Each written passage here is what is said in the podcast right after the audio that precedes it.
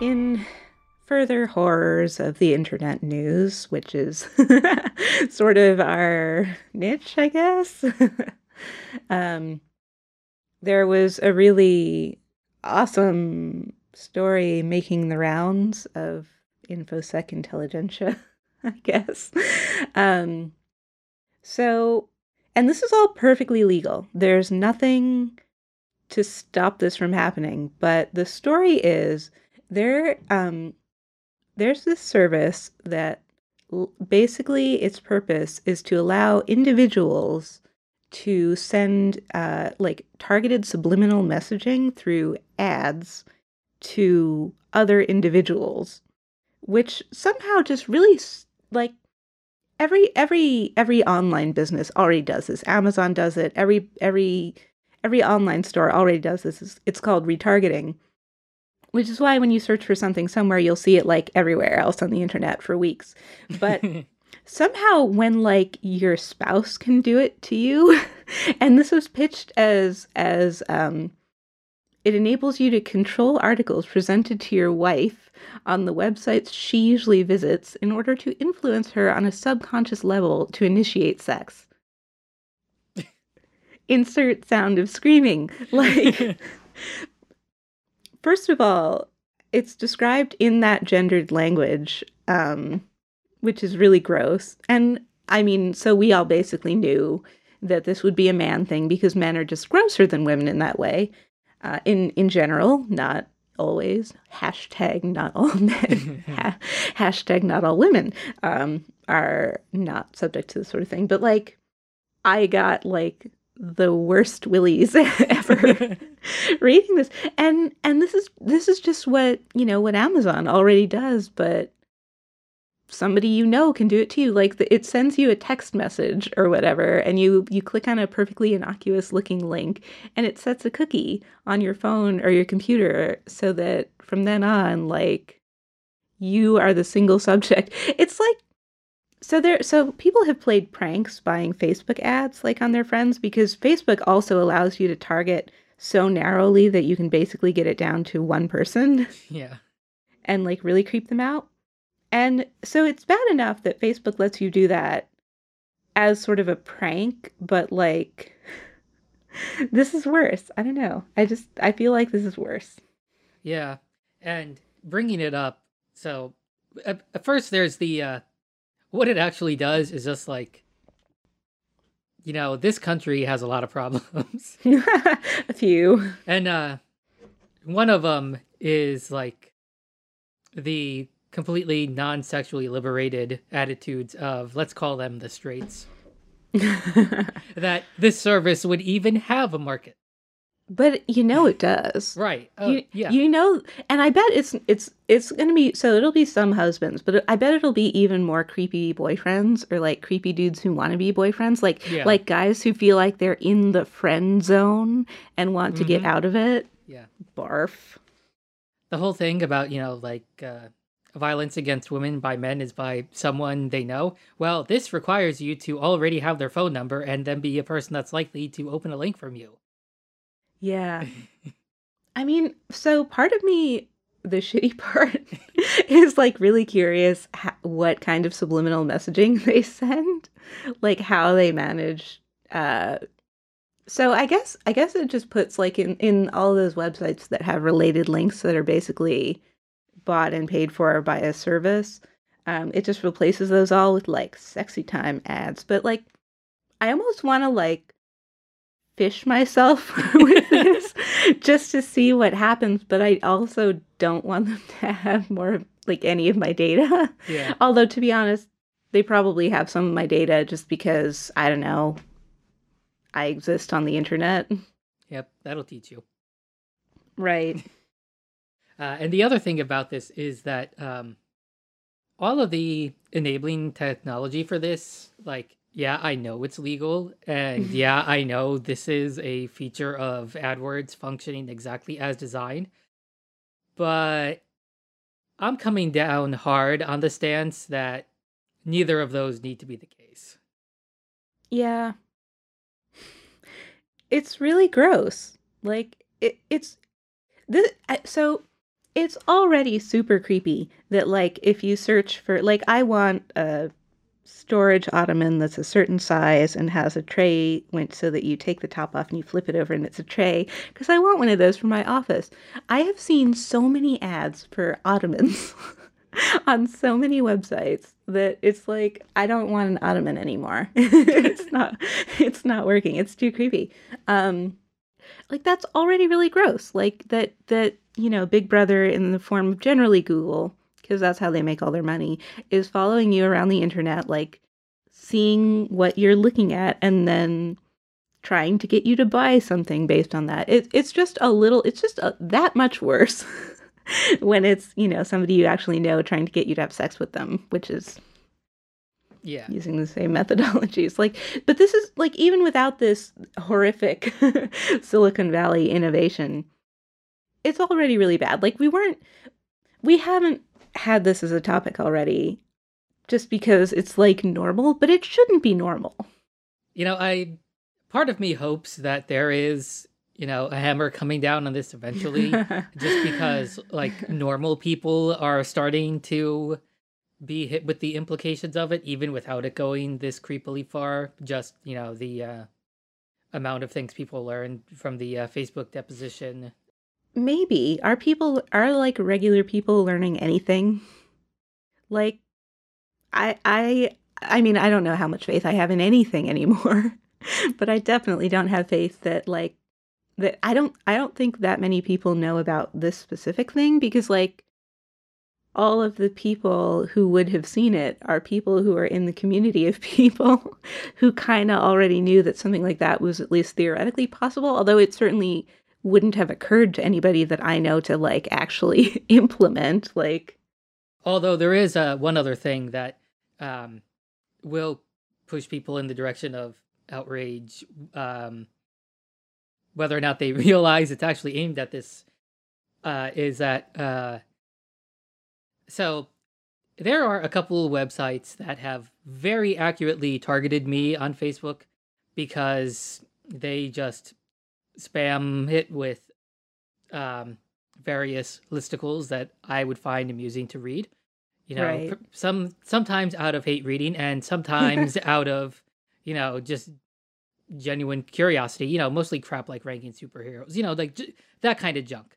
Um, right. But when you click through on that, um, I can't even read the site in the Facebook app because oh, it's oh, no. just an Adapalooza. I no, you, I, have to I copy the link. yeah, you have to tell it to open in Safari, where my content blocker will turn it into a readable web page. Yeah, because otherwise it literally isn't. I do the exact same thing, and I know that I shouldn't be even looking at these. I know, things, I know, but but like sometimes it's the cat and it's adorable, and I need to look. Right, like uh various cats singing various things or swimming, or they do all sorts of good stuff. They're cats on the internet or like really cute bags that I might want for like travel or I, I probably get more shopping targeted ads because I'm probably a bigger online sh- well I know for a fact I'm a bigger online shopper. Yeah that goes for anyone listening.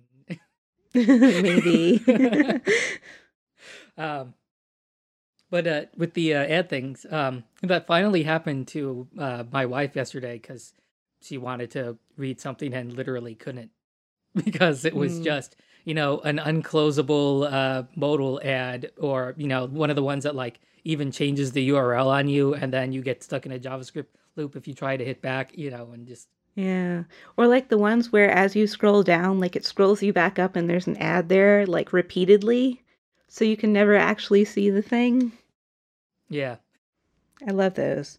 The internet is great and like the internet is so, not great it's not. It's super not. So I I write a lot of JavaScript, but I don't write that. I don't work for an advertising company. I just write an application that does something benign to beneficial, like depending how you look at it. I'm one of the good guys, I swear. Yeah. So there are uh, two extremes, uh, two and a half extremes we could go down for dealing with this. Um, and I do expect that in two or three versions of Safari from now, Apple will implement some or all of them. Um, one is, of course, um, make it browser policy that cookies cannot be uh, taken from domains you did not navigate to. That would be nice. yeah. So the way that works now is that if you have a remote JavaScript or um, a remote image, um, because remote images don't have to be images, there are millions of ways to do things. That's how tracking pixels work. Um, mm. a, a, remote image can set a cookie on your local machine when you browse to it. Um, so a browser policy would have to be put in place to just simply not allow cookies from domains that are not a subdomain of the domain in the address bar. Right. And if you're thinking to yourself, well, that will kill CDNs as we know it, no, it will not. You can absolutely, generally, you can map a subdomain to your instance of a CDN. Uh, I know you can do it for AWS because I personally have done it. And the other one is um, applying that same rule to resources in general that would stop it at a higher level simply because you wouldn't be able to load remote resources at all, whether they be JavaScript or images. You would have to navigate to them. So that would also, you know, be annoying for CDNs, but it would it would make creepy ad networks um, like literally impossible to implement. Yeah, so basically it's not going to happen. First of all, you'd have to get a bunch of Congress people to understand this. well, no, you don't and... need Congress to do it. You just need um, Apple to get fed up with it and just flex their large Safari user base. It's true that if you can get Apple to do it, that especially um, on iOS, which is like most many um, websites nowadays if you look at your your creepy google analytics yep. then you'll see a substantial amount of mobile visitors um, so it would be pretty cool. It would i would definitely stand behind apple doing this. Uh, it would be yeah and the data comes out every christmas-ish that the uh, most dollars per user are spent by um, uh, safari on ipad hmm which makes sense. These are people, you know, with expensive machines yeah. that are essentially luxury items. True. Man, though, like that doesn't help Windows users at all. Like because Safari for Windows stopped existing some time ago. Chrome is obviously never going to do anything like this. Chrome, if anything, will do the opposite. Now, Chrome is a good browser as far as all of this new fangled technology on the web works great. So, as a developer, I like people to use Chrome. Well, yes um, and no. Um, Chrome has uh, Chrome's getting a little IE6y nowadays. Is it? I not for anything I've wanted to so do. So all all the new fancy stuff like uh, WebRTC or their various codecs that are allegedly supported by the browser are Google proprietary um, and not really open. Oh right. I mean, I'm I'm not working with that sort of thing. It's just like, does my stupid JavaScript work how I want it to? And the answer in Chrome is generally yes, and the answer in Internet Explorer is mostly. or like, I mean, CSS is, is in a worse um, state than JavaScript for the most part, but yeah. Um, yeah. I, I mean, I guess I guess uh, we have to turn to Big Brother at Apple to protect us from Big Brother at Google. Yeah. And and at Mailchimp. Um, Mailchimp does remarketing. Uh, it's a it's a major feature that they offer. Yeah, like most of what. Uh, so for anyone not aware, Mailchimp is just a uh, a uh, email spamming service that you could uh, pay for as the spammer, and allegedly everyone that is on your list signed up for it. Allegedly, although we have numerous examples of that being dubious. Well, so I mean, so I full disclosure, I know some people who work at Mailchimp and who have worked at Mailchimp in the past because you know I'm from I lived in Atlanta for a while and that's their headquarters. Um, to some extent, they do genuinely try. Uh, like so you can you can import a massive list from excel of email addresses you can do that as a user but if a bunch of people report that they never signed up for your list, then your account gets suspended and it's a thing. I don't I don't know what the threshold is. Oh, I just hit my I just hit my hand really hard on my desk. I don't know what the threshold is because I gesticulate wildly. I, that's just how I podcast. In fact, if if we ever did broadcast this this show on Twitch or something, like if we did a Patreon, ha ha ha, which we will never do, um, the video would be me gesticulating. um, but anyway, so so Mailchimp kind of at least pays lip service to the idea of not being just a spammer, but the nature of their service is that it's very easy to sign up for a new account.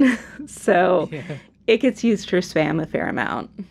Yeah. And of course, the reason you would use MailChimp over one of their competitors is because of tracking pixels out the wazoo, giving you your precious analytics. It's also very easy to use. And they have very nice templating system. but yeah, they're they're in the shady business at least 70%. Yeah. Now, I understand that, you know, people who have internet based businesses need some sort of income. Yeah, they do. And I have definitely. So I had you know my my American Idol blog for years. I had ads on it. In fact, I think I still do, although I should disable them because I did nothing about GDPR. Hmm. And I have I haven't made money from that site in a long ass time because you know the show is not yeah they had a new season but not really we don't count that one um, i've been i've been a creep and i made extremely little money from it uh, and i know that it was creepy because my mom actually clicked on one of my one of the ads on my website and bought something because she had been remarketed to because she had been looking for that thing and then eventually one of my ads found her and I felt a little bit bad about that cuz it's a little bit creepy and that was my mom. yeah. um but you did bring up like there is one kind of ad that I have no problem with. It's the targeting I have trouble with. Um if you want to host a banner image on your domain and link it off to Amazon. And then because you clicked through it, Amazon can set a cookie and give you a referral kickback. I don't have any problem with that. And a great thing about that as well is that you probably had to pick the banner image that you put on your website because I'm disallowing you to load remote images. Yeah, I I wrote an entire Medium article full of um, Aloha shirt suggestions for Eddy Cue. and those are all Amazon affiliate links. So if you find, if you dig up my ancient Medium post or click on it in the show notes, I assume, I will get, you know, 10 cents if you buy something. this, if you buy something that's $100, I'll get 10 cents or something like that. Oh, it's not too bad from Amazon. Um, no, it's better than that, but it's still, you know. But um, you you won't be paying off my cat surgery. Hmm. But anyway, the idea is that if there's an ad there that you put there as the content creator on purpose, they tend to do better anyway because you probably have a good idea about your audience. Yeah. Um, I also don't object to like sort of banner ads that like just link to somebody's website and that individual has paid you as an individual to put their ad there. I've never seen one of those that I objected to. Yeah. And again because you know your audience like you'll know oh well this would probably be of interest so i'll accept this ad. Right. I mean advertising at its core is manipulative like that's the point of it. Yeah. But there are less terrible ways to do it. You know go back to ye old magazine days and i know magazines still exist me um, every one of those ads is laid out by the publisher after being curated by them. Right. But again, that ad just sits there. Like, so sometimes they're like infomercials and it looks like an article, except in very small print somewhere it says advertisement. Um, those are a little bit more questionable, but like if you're reading Cosmo because you're in the airport or whatever. and there's just like a picture of a pretty woman and it's for perfume. Actually my favorite are, are perfume ads that actually have you know the smell in it so you can like sample it. I love samples of things. Like that's the that's the kind of advertising that works best on me is physical samples of objects but ob- obviously that's the most costly. I mean it's a lot cheaper to throw an image in front of my face of a perfume bottle than to send me a little tiny vial of perfume. Yeah, probably. And of course, like giant ads like that that go in magazines are more brand advertising anyway, rather than Right. necessarily specific product. And those are paid up front because you know you track click throughs on a physical object. They wish they could, but they can't. It's it's kind of sad because like this is how a lot of websites try to make money, but the returns have been diminishing extremely rapidly since like 2010. Like you basically you used to be able to make a living from banner ads on your website if you had a reasonably popular website. Right. That hasn't been the case in a long time. Almost a decade, which is scary to think about. We're so old. Um Yeah, but you know, uh, subscriptions are being normalized in the public eye slowly but surely. Um, and if you are a content creator, then of course you can do merch. Right, or you can do a newsletter. Email newsletters, not through. Well, so so through Tiny Letter to some extent, which is owned by Mailchimp. um, you could do like paid uh, subscriptions, which is kind of okay, I guess. I I subscribe to at least one of those I can think of offhand, and of course there's um, Patreon. The only the only thing that kind of sucks about that is it's not terribly democratic, um, unless your model is that subscribers get access to content first and then other people get access to content later. Like, I don't really like the idea of uh, of the internet being a walled garden walled off by money, because that walls out a lot of people who might need access or, you know, be better for access to your content. So it's another one of those really difficult problems. Yeah, news especially is a difficult one to figure out because so at least with the airwaves back in the day, um, you provided news for free on your publicly available channel um, for permission to use the airwaves, Right. but we can't exactly put that stipulation on getting on the internet. I think privatizing the internet was a mistake. I think it should be a public utility. I really do. Yeah, I mean, we all know that we're basically communists. so it's it's not surprising that I think that it should be like an income adjusted fee uh, at relatively low rates for the purpose of maintenance, you know, like the like the interstate highway system, but but let's fund both that and the internet adequately. nah, just the stuff that makes us spend more on oil. Oh.